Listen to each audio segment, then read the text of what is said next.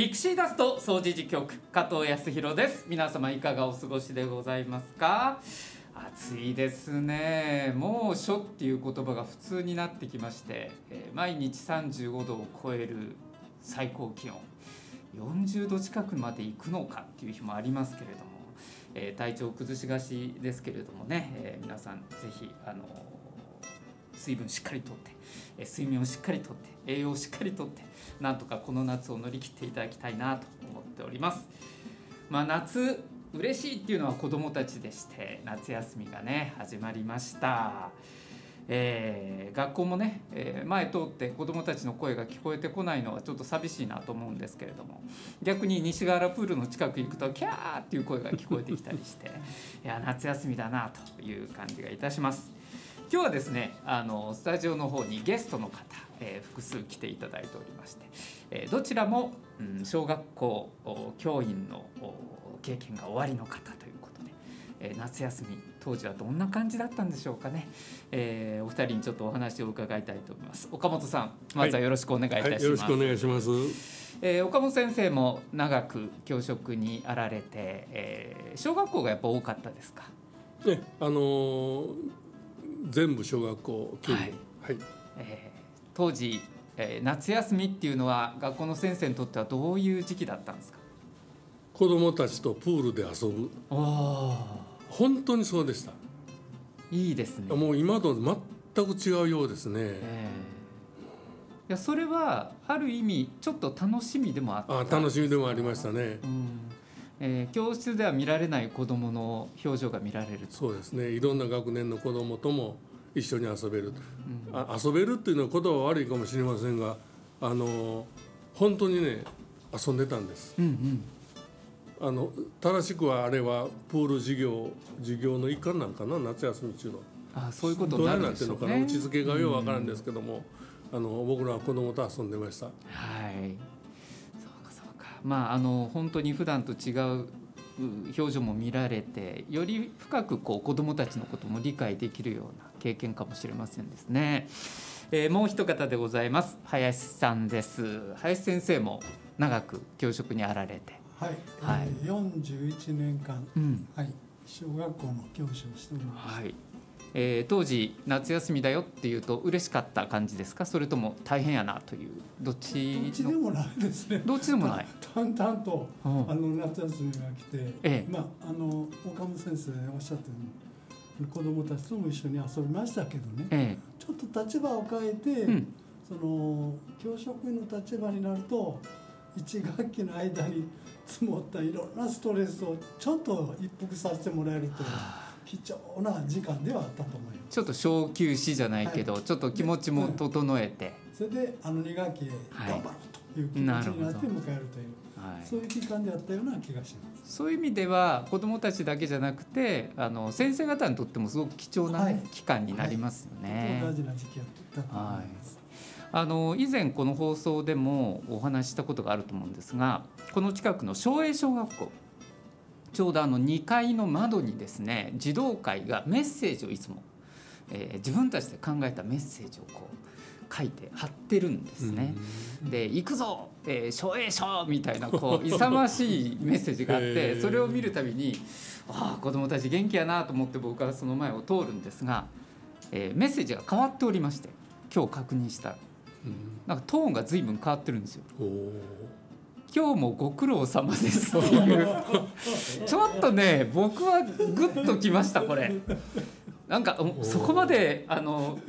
考えてくれてるんだね子供たちはって思いましたね。もうすべての人に対して今日もご苦労様ですっていう。そういうことか。はい。えーこんなに暑いのにお買い物とかね お仕事帰りにとか面白いな。会社帰りにお父さんとか見たらちょっと癒されるんちゃうかな思ってそんな子供たちが住んでる地域ですここは。素晴らしいなと僕は思いましたですね。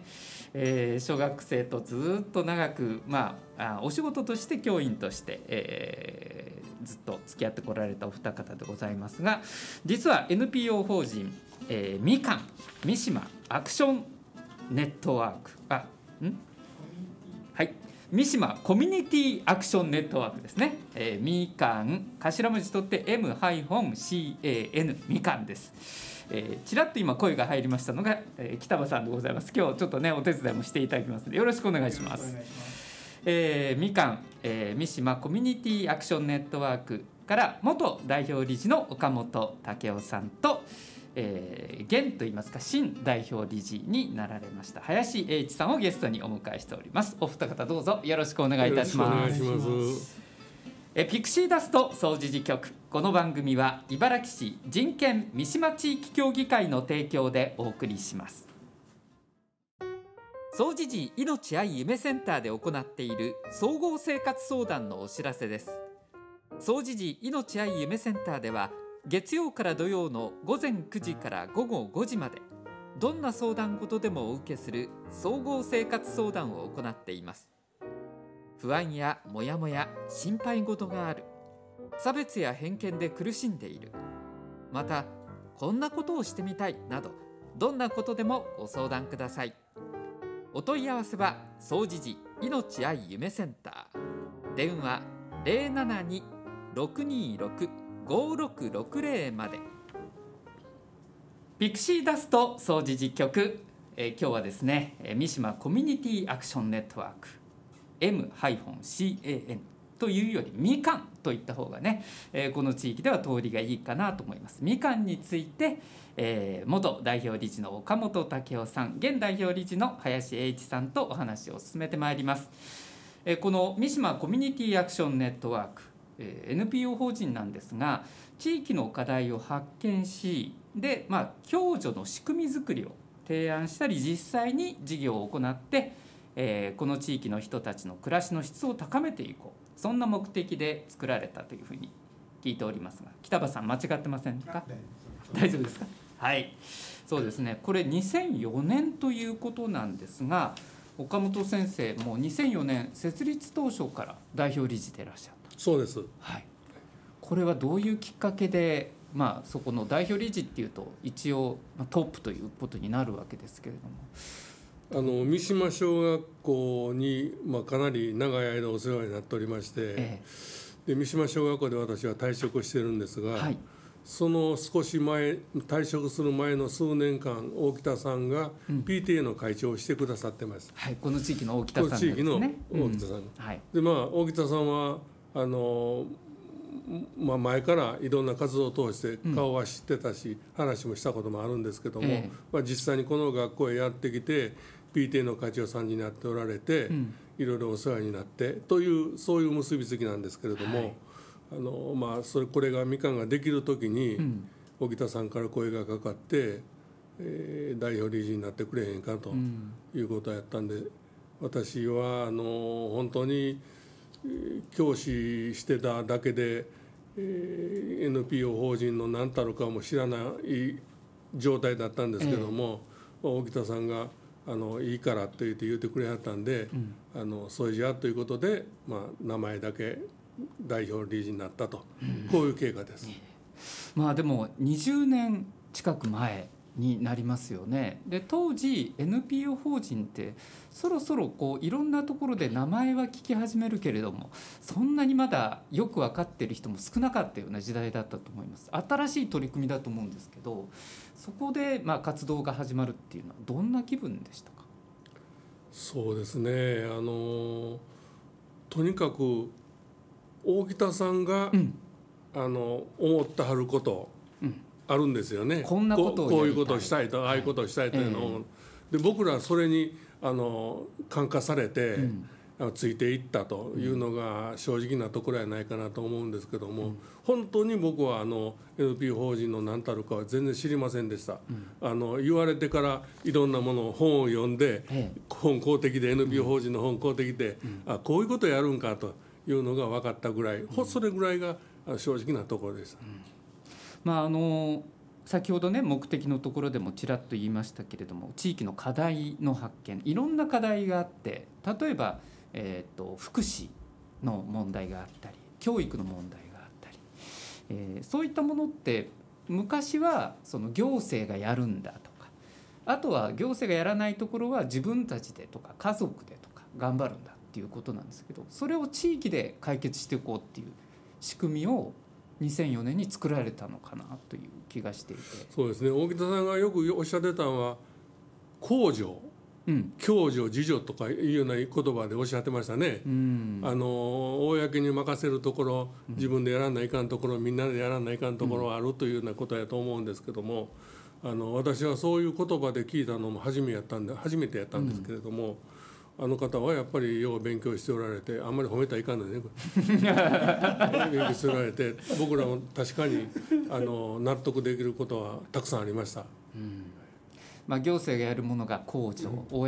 の助けであり、自分で頑張りなさいよっていうのが自助であり、まあ、家族でやりなさいよ家でやりなさいよ介護なんてまさにねそういう問題だったというところは昔ありましたですよね。家の問題だったのが。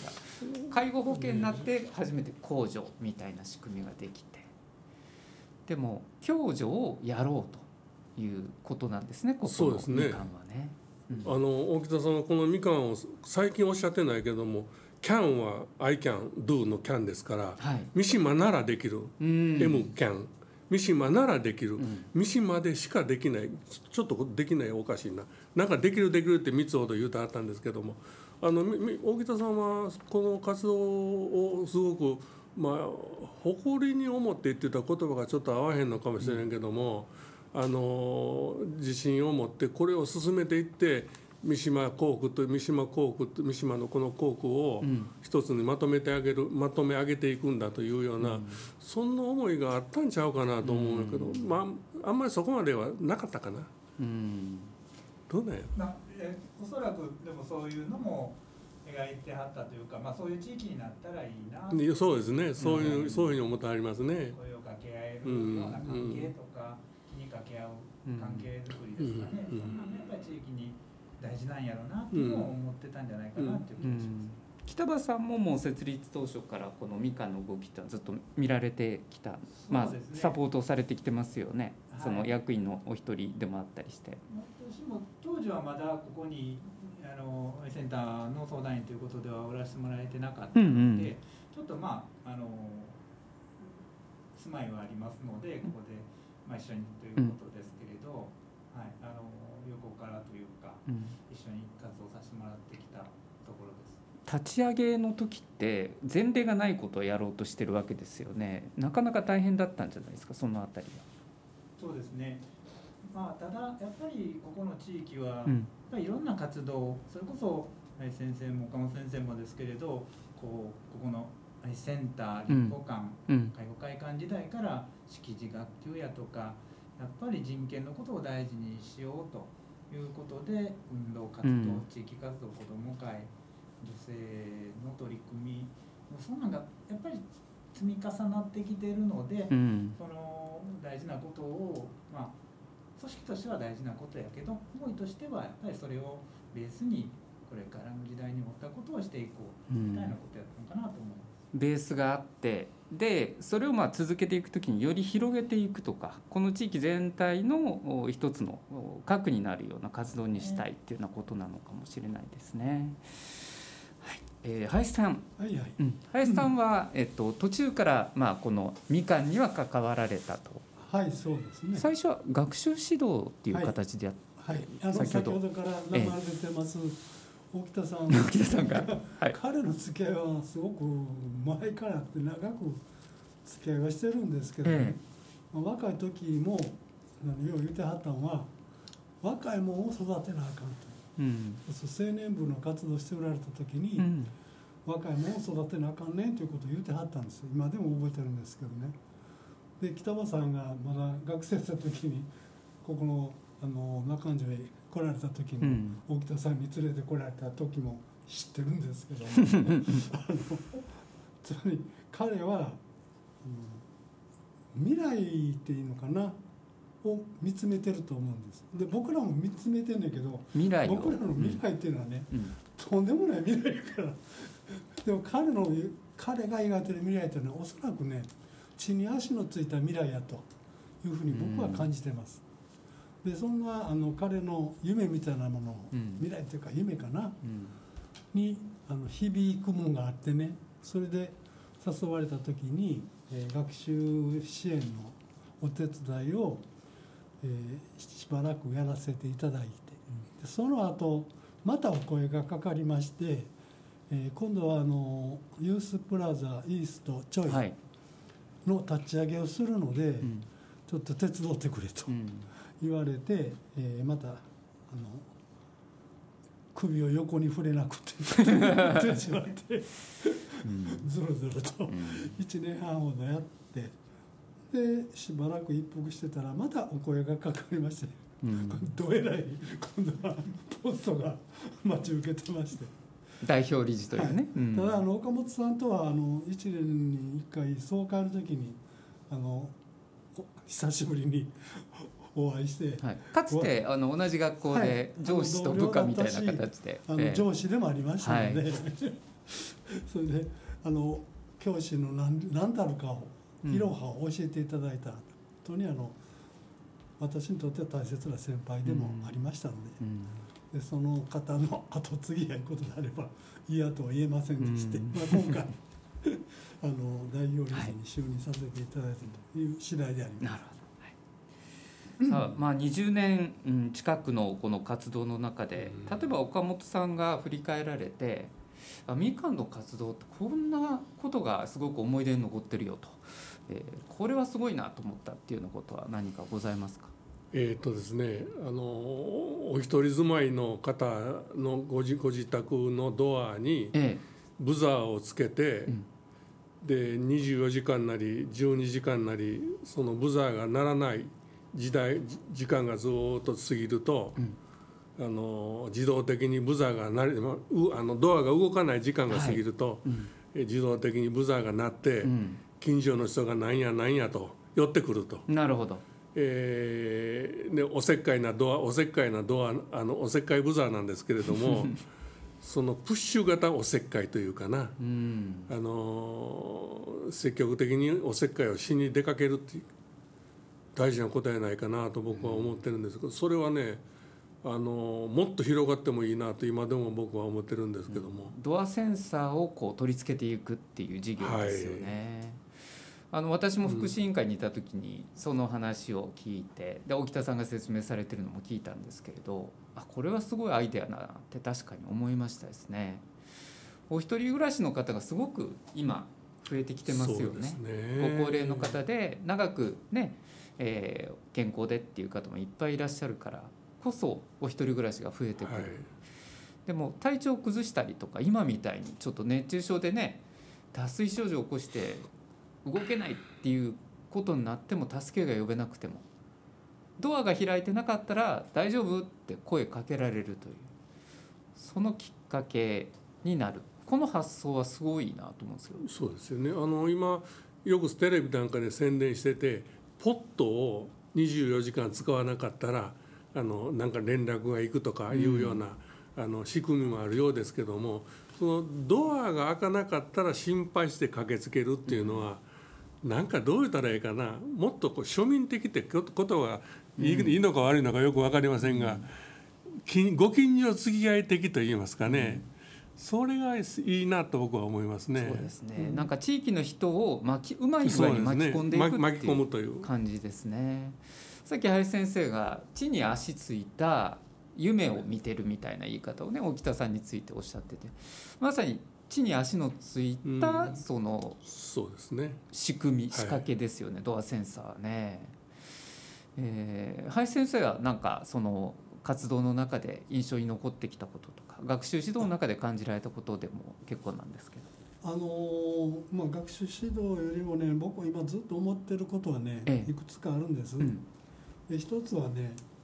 あのこの活動がやっぱり継続して安定的に継続して活動を続けていかなあかんもんやというふうに思ってます。先ほどあの岡本さんも言ってはったけども本当にあの大事な活動してはるというふうに思ってるんです。でそれをするためには何をせなあかんのかということが、うん、ひょっとしたら僕に課せられた課題ではないかなと思ってるんですが一つはねやっぱりあの世代交代やと思ってます。はい、で20年前から、うん、大北さん施設20年前ね40代やったと思うんです。一番元気な時やったと思いますね。でそれがもう60代になっていってじゃあ次どうやねんっていう。代表理事自身がもう80代70代という人間がなるようではええんかいなとは思ってるんですけどもどうやってその次の世代の人にね、この仕事をバトンタッチしてさらに広げていけるんかということが大きな課題やというふうに思ってます。でもう一つはね僕はあの働いてて思ったことは、はい、頑張ってくれてはんねんけどね、どっかね、この言い方していいか悪いか分からへんけどその人の善意にね 頼ってる部分はあると思うんですよ。活動されてる方のってことですか、はい。うん、頑張らなかもやってはると思うんですよ。でもどっかでそれは息切れしてくると思ってるんです、うん、でやっぱりやっておられる方の働く条件みたいなのもしてやっぱ考えていかなあかんのちゃうかなと思いますね、ただ予算は限られていると、はい、その中でどんだけそれを考えられるかということはこれからの課題だと思うんですけどただ僕は何かにして言ってるんだけど NPO っていうのは営利活動をしたらあかんっていうことではないんですよね。うん、活動の内容にその転嫁できるのであればその営利活動も許されるわけです。そうですね、うん、そういうのも一つ考えていかへんと、うん、これからのあのこの活動を続けていくのには、いろいろと大変なことが起きてくるんちゃうかなと。じゃあ具体的にどないすんねん言われると僕もまだ何も分かってないんで。だけど常にそのことは胸に置いておきたいなというふうに思っています。はい、岡本先生今ちょっと課題ね林先生の方からありましたけれども、やっぱり資金的な問題というのはあの僕はずっと気になってました。はい、あの結局今補助金いただいたり、うん、あのそういう協力金いただいたりの中での活動ですので、うん、なかなかその今の枠からで出ることができないと言ったらいいかなこれはどうなんですか？僕はお北田さんに聞きたいけど、うん、経済的な基盤というのをもうちょっとしっかりせなあかんのちゃいますの、NPO どうなんです？まあ活動を続けていく上でねなんかそれいるん違うかなと思うんだけど、はい、これもうほぼあのなんでしょう総会の議論みたいになってますけど大事。大事な大事なとこやと思うけど、もちろんです。もうおっしゃる通りでやっぱり続けていこうと思えば、やっぱあの経済的財政面で、やっぱり安定的なことは当然ながら思うところというかやらなあかんことやと思います。ただもう一つだったらさっき林先生も言った次につなぐ人材づくりもどうしていくんだ。まあそこそ人物お金みたいなところを、ただ地域なりに、まあ、今おっしゃってくれたいろんな活動が、まあ、やっぱり地域の魅力のあるやっぱり人が集まってくる皆さん代表らがこうさんのこう人間的な魅力にもこう来たみたいなことも含めてやっぱり地域の魅力みたいなところをやっぱりこう発信していく。そうしていくとやっぱり現場におるあの地域課題現場だからこそ分かる地域課題みたいなところを発信することでこのラジオもそうだと思いますけども休眠預金を活用した女性なんかを申請すると今のおそらく時代に合うようなこう目的や内容になっていくので女性が、まあ、いただけるっていうようなそういうこう、まあ、地域課題を発信することで財政も少し女性とかっていうのでしていくのを繰り返していく、また魅力のあることで人が集まってくる。みたいなことっていうことでさ何か儲かって安定できるっていうのは理想ですけれどそういうのをまあ続けていくのかなっていうようには思いますけどね。活動を活性化させていくっていうことが結局はそこにもつながっていくっていう話になるのかなという今のお話伺ってて思ったんですけど。岡本先生いかがでしたか？今の北川さんの話、うん、あの考えていただいてるんやなと思って、あのほっとほっとしてる 思ってるんです、はい、やっぱりこれからのね、うん、発展的な活動というふうに思うとね、うん、やっぱり人材もいるやろし。あのこっちの仕事をしながらこっちじゃなくて NPO, NPO の活動にもうずっと先進できる専念できるというようなそういう場所とお金と人材がいるはずですので、はい、まあこの我々だけのみかんでいかが言うてる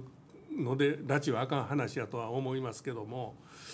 考えていかないかんことやと思いますね。人がね人もやっぱり欲しいですね。あの安定的にずっと頑張ってやっていただくいや北川さんがあかん言ってのちゃうねで、うん、あの もっと業産業産の人がいるし、うん。ね、活動しようとお金もいるし、うん、それはこれからの課題ですよね、本当にやっぱり魅力のあるように感じていただくことがそうですね。外から手とたらを入れてくれる人がもっと業産わっと来てほしい、佐藤さんみたいに犠牲的精神でやってくれてる 人ばっかりではなかなか、あのうまいこといかへんと思うんですね。うん、さっきあの林先生が全員に頼りがちになっているんだ、うん、そこは気になってるとおっしゃってた。そのポイントですよね。いやそれやけどね、やっぱり僕もねちょっとなんか調べてみたら NPO で働いてる人の平均的なね月収ってねいくらぐらい思いますいや全然見当つかへん。20万円台です、ね、ああもう専門でプロでやってる人暮らしていけないですわ、うん。そうやね、だからそこのことも含めてねやっぱり財政の基盤っていうのは、働いてる人の生活もやっぱり片一方でね、見ていかないとあかんのちゃうかなと思うんです。でそうするとやっぱりどっかで収入がないとね、補助金や助成金だけ頼っとったら、これ限られてくるし枠あるしまあ元あのひどいこと言うとあのてっぺんが変わったらひょっとしたら予算措置も変わるかもしれへん。議会で変わるかもしれへんという、うん、そういうもんですやん。不安定な。あみんな 頑張って例えば外で講演したりとかする。もしそこで収入をもらったらそれをその基盤にしていくとか、ね、なるほど。本格とかね。つまり自分たちの活動が結果として財政にプラスになっていくようなね、そういうものもどっかこう固めで見とかなあかんのちゃうかなってずっと思ってるんです。はい。まあ、これから代表理事という立場でお仕事をされることにはなります僕はね言うだけの理事 いやいやいや。まあ、またあのそうですね、えー、課題っていうところすごく真剣に捉えられてるなというふうに感じました。えー、ちょっと話は多分尽きないんですけれどもみかん、えー、三島コミュニティアクションネットワーク、まあ、その活動いろいろ活動があって、えー、例えば、まあ、公園広場であるとか、えー、調理の活動もそこにつながっています。えー、それからまああの老人介護の問題にもつながってくるんですけど、えー、日向の活動もそこにつながっていると。公ではやりきれないところ家だけではどうしようもできないところここをちゃんと支えていこうっていうこれみかんがあるっていうのはこの地域にとっての財産かなというふうにも思いますので、えー、どうぞ今後とも岡本先生にもずっと見守っていただきたいですし林先生、えー、引き続きよろしくお願いをいたします。はい、えー、今日はみかん三島コミュニティアクションネットワークについて、えー、岡本先生林先生にお話を伺いました。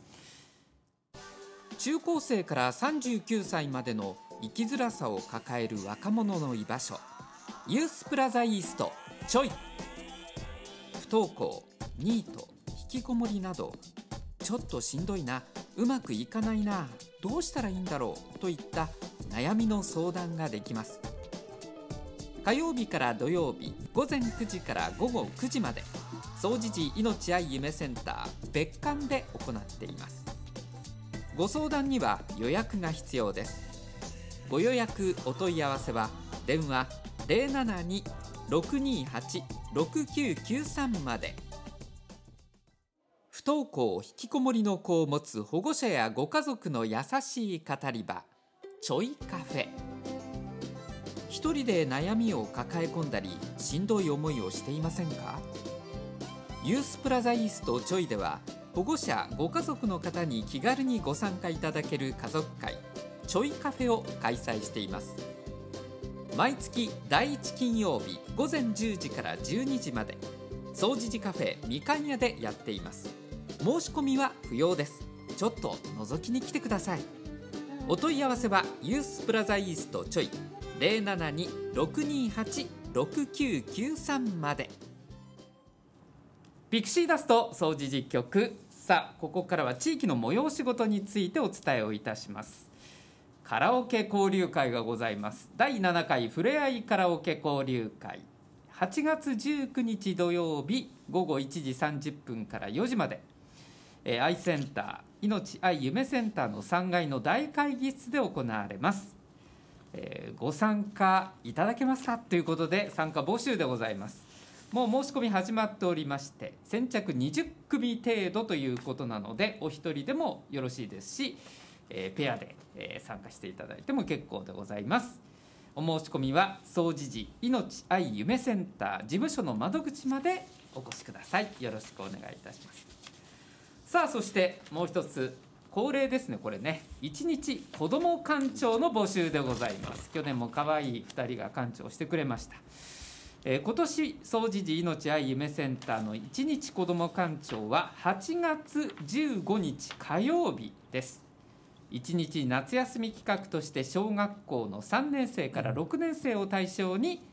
えー、募集しております。ぜひご応募お待ちしております、えー、夏休みのいい体験ね、えー、あこういうふうにセンターのお仕事はされてるんだっていうことも知ることができますよ、えー、対象小学校3年生から6年生、えー、午前午後各1名の子ども館長ということになります。えー、お申し込みは、えー、総持寺命愛夢センターの窓口、えー、それから電話でも受け付けております。電話番号を申し上げます。072-626-5660総持寺命愛夢センター。072-626-5660番です。以上地域の催しごとについてでした。続きましてはこのコーナー掃除時川柳道場。捕獲せちがらい世の中悩みや不安を川柳にして笑い飛ばしていきましょう。掃除時川柳道場のお時間でございます、えー、今日は岡本先生林先生にも少しお付き合いをいただきまして、えー、届きました川柳をご披露いただきたいなと思っております、えー、じゃあこれちょっとと前のなんですけども林先生、はい、はい、で私今からこういうふうに読み上げますので同じような感じで後ほど私の方から「あ岡本さん、えー、林さん」ということでお願いします、なんか今ものすごく一生懸命投稿用紙を凝視してますけども。大丈夫です。あの読めますよね。読めますよね。大丈夫ですよね。はい。いきます。では私の方から。ペンネーム。中所の哲さん。いつもありがとうございます。暑苦しい。寝起きにかかるセミシャワー。想像してください暑苦しい。寝起きにかかるセミシャワーセミの鳴き声で目が覚めるなんていう季節になりましたですね。岡本さんいかがですかこんなの。あ我が家もその通りで、はい。あの今日も考えてた。セミの声がね暑い、うん、層が暑いというのと、うん、寒い暑いの暑いで、はい、ものすごいうるさい。ダブルで暑いですよね。本当にねまあでもこれがないと夏じゃないという感じがありますけどね、ね、はい。さあじゃあ岡本さんご紹介いただけますか、はい、えー、ペンネーム源五郎さん。はい。雨と風楽しい夏が怖い夏。雨と風楽しい夏が怖い夏。ということです。今年の梅雨はちょっと全国的に大変でしたですね。もうあの九州だけとかじゃなくて中国地方東北も。韓国もそうですね、ね。だから昔はつ梅雨というとしとしとじめじめだったのがいきなりぶわっと雨が降るみたいなね。もう梅雨じゃないですよね。梅雨っておっしゃったようにしとしとしとと長い雨が降るけど、そうです。今のは梅雨じゃないみたいですね。なんかスコールのようなね、あ熱帯。あ熱帯ですね。はい林先生、はい、ご紹介お願いします、初夏近く今年は花火見れるかな？ペンネームサッチーさんからです。はい。もう一度お願いします、はい、えー、初夏近く今年は花火見れるかな？今年は見れるでしょう。はい花火予報みたいになりましたですね、うん、あの淀川の花火大会とかね大きなのがあったり。あのお祭りも今年はフルでやってるところが結構多いですね。あの京都の祇園祭もそうですし大阪の天神祭もあそこ必ず花火上げながらね札研ぎをやったりしますけれども。今年は茨城の弁天さんもやるんですか？どうなんですかね。8月8日に。8月8日にはい、例年通り。はい、はい、お店も出るんですか？お店どうでしょうかね。花火はするみたいです、はい、なんかずっとお店ないらしい。うん、ずっと花火は花火は復活しても、お店は出ない年があったみたいです。なるほど。まあコロナとかもありましたしね、ね、なかなか難しいその辺どう開いていくのかっていうのが難しいっていうのはありましたですね。なんか花火大会の思い出とか林先生ありますか？花火大会？あの先ほど言われた弁天さんの、うん、岡本さん覚えてあるかな？僕に、うん、あのくれはったんですよ。関の剣を。昔。それ何年ぐらい前の話ですか？40年ぐらいそれで覚えてるかな？子供と娘2人とうちのかみさん連れて見に行ったんですよ、ええ、弁天さんの花火はね、うん、大概いつもね静止教で子供悪いことしてへんか言って見回りをねほんで花火があると知らん顔して花火見てたんですけど、うん、あのいただいたチケットは A 席やったもんなるほどこんなに花火って綺麗やったのかなというふうに、あの感慨深げになったところを覚えています。いいですね。はい、この辺だとあの近くまで行かなくても相川にかかる橋の上からね眺められるんで。もうちょうどあの仕事帰りに自転車で帰ってる時になんで今日はこんなに人が多いんやろう思ったら もう鈴なりの人がね橋のところに来てて眺めてるっていうそんな風景もね今年は戻ってくるかもしれないということでございます。えー、岡本さん林さんありがとうございました。さあ皆さんも最寄りの川柳ボックスに投稿をお願いいたします。川柳ボックスはアイセンターのほか三島楽楽亭みかん屋さん日向などにございます以上総持寺川柳道場でした。ありがとうございます。さあ今回の放送皆様いかがでしたでしょうか？みかんに長くね携わってこられました岡本先生。そして、えー、今後も引き続きお世話になります林さん、えー、お二方にお越しいただきました。お二方今日本当にありがとうございました。ありがとうございました。はいえー、引き続き岡本先生にもこの三島地区のことを見守っていただければなと思います。どうぞ引き続きよろしくお願いいたします、えー、ピクシーダスト掃除実局そろそろお別れでございます。次回もどうぞお楽しみに。この番組は茨城市人権三島地域協議会の提供でお送りしました。